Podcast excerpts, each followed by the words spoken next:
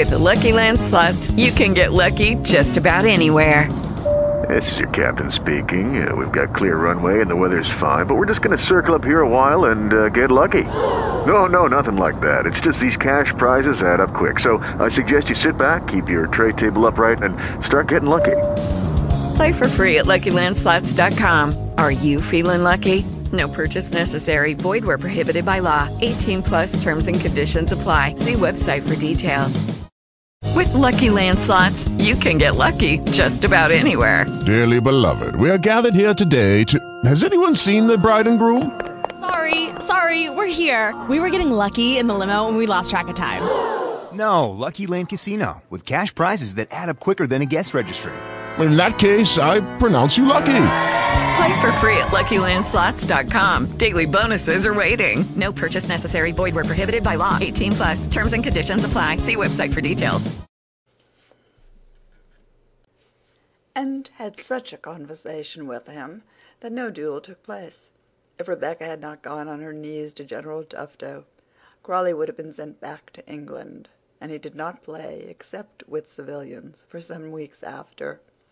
But, in spite of Rawdon's undoubted skill and constant successes, it became evident to Rebecca, considering these things, that their position was but a precarious one, and that, even though they paid scarcely anybody, their little capital would end one day by dwindling into zero.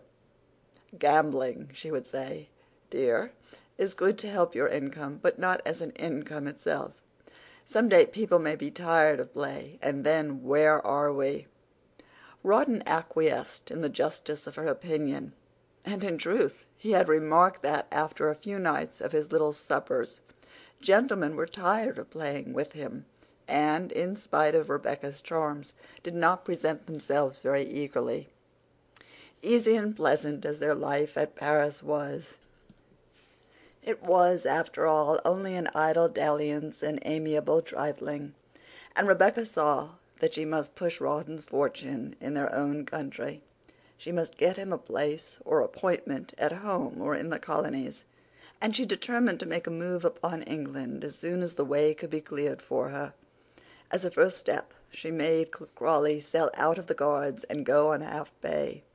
His function as aide de camp to General Tufto had seized previously. Rebecca laughed in all companies at that officer, at his toupee, which he mounted on coming to Paris, at his waistband, at his false teeth, at his pretensions to be a lady killer, above all, and his absurd vanity in fancying every woman whom he came near was in love with him.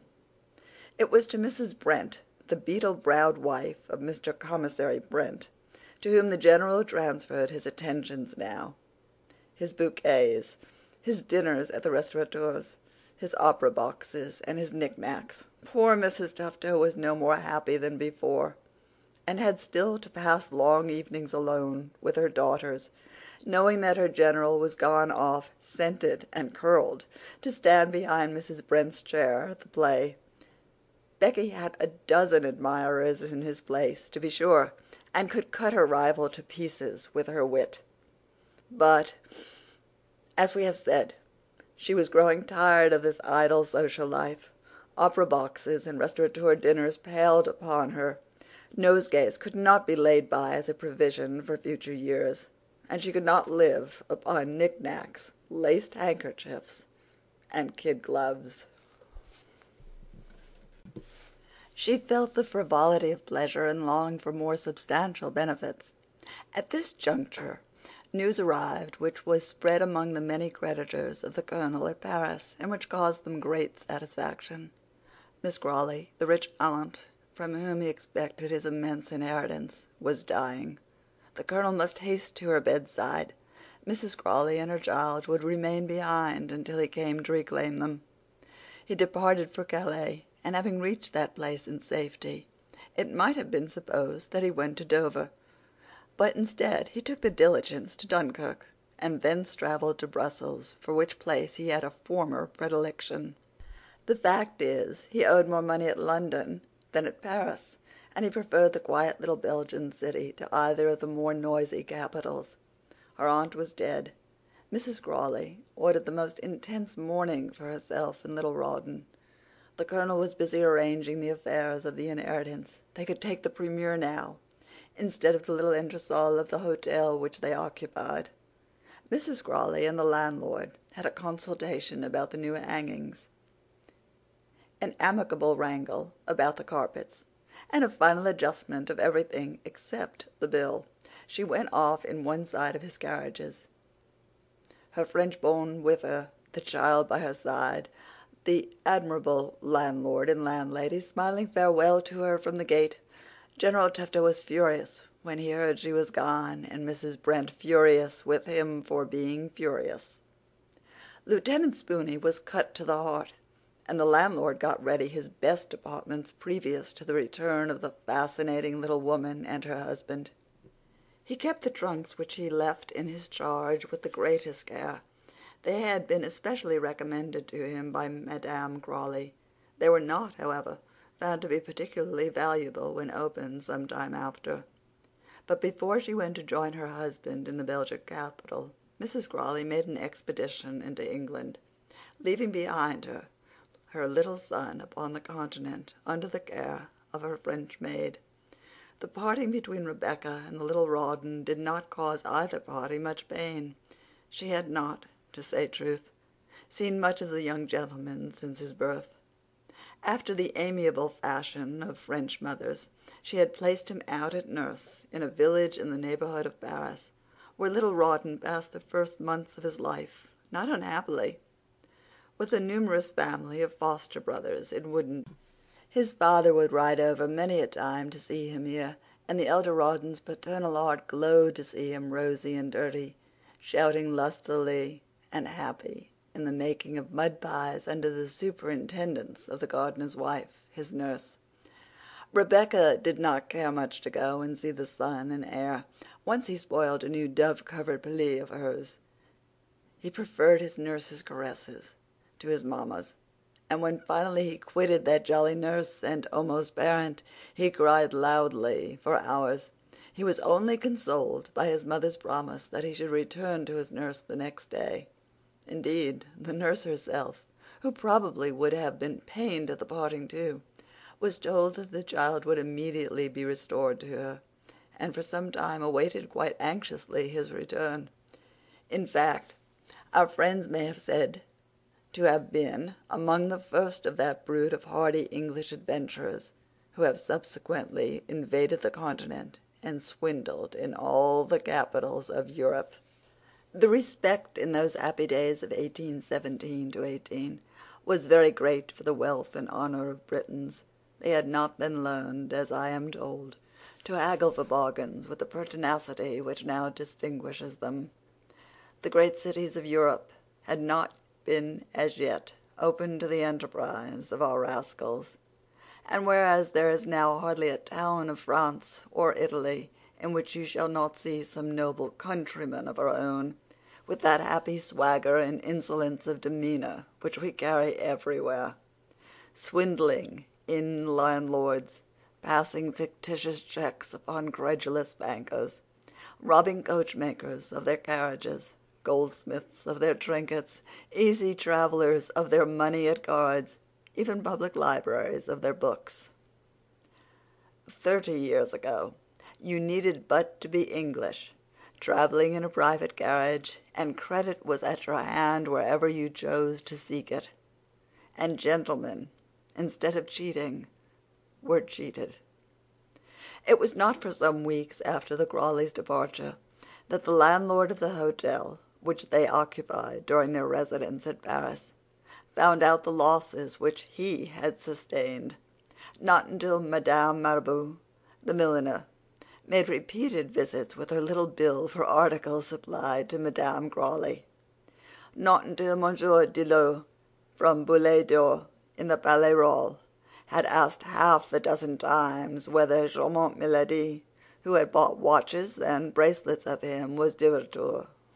It is a fact that even the poor gardener's wife, who had nursed Madame's child, was never paid after the first six months for that supply of the milk of human kindness with which she had furnished the lusty and healthy little Rawdon. No, Not even the nurse was paid. The Crawleys were in too great a hurry to remember their trifling debt to her. As for the landlord of the hotel, his curses against the English nation were violent for the rest of his natural life. He asked all travelers whether they knew a certain Colonel Crawley, avec sa femme une petite dame. It was melancholy to hear his accents as he spoke of that catastrophe. Rebecca's object in her journey to London was to effect a kind of compromise with her husband's numerous creditors, and by offering them a dividend of ninepence or a shilling in the pound, to secure a return for him into his own country. It does not become us to trace the steps which she took in the conduct of this most difficult negotiation; but, having shown them to their satisfaction that the sum which she was empowered to offer was all her husband's available capital, and having convinced them that Colonel Crawley would prefer a perpetual retirement on the Continent to a residence in this country with his debts unsettled, having proved to them that there was no possibility of money accruing to him from other quarters, and no earthly chance of their getting a larger dividend than that which she was empowered to offer, she brought the colonel's creditors unanimously to accept her proposals, and purchased with fifteen hundred pounds of ready money more than ten times that amount of debts. Mrs. Crawley employed no lawyer in the transaction. The matter was so simple to have or to leave, as she justly observed, that she made the lawyers of the creditors themselves do the business, and Mr. Lewis, representing Mr. Davids, of Red Lion Square, and Mr. Moss, acting for Mr. Manasseh of Cursitor Square, chief creditors of the colonel's, complimented his lady upon the brilliant way in which she did business, and declared that there was no professional man who could beat her. Rebecca received their congratulations with perfect modesty, ordered a bottle of sherry and a bread cake to the little dingy lodgings where she dwelt, while conducting the business to treat the enemy's lawyers, shook hands with them at parting, in excellent good humor, and returned straightway to the Continent, to rejoin her husband and son, and acquaint the former with the glad news of his entire liberation. As for the latter, he had been considerably neglected during his mother's absence by Mademoiselle Genevieve, her French maid; for that young woman, contracting an attachment for a soldier in the garrison of Calais, forgot her charge in the society of this militaire, and little Rawdon very narrowly escaped drowning on Calais sands at this period, where the absent Genevieve had left and lost him. And so Colonel and Mrs. Crawley came to London, and it is at their house in Curzon Street, Mayfair, that they really showed the skill which must be possessed by those who would live on the resources above named. Chapter 36.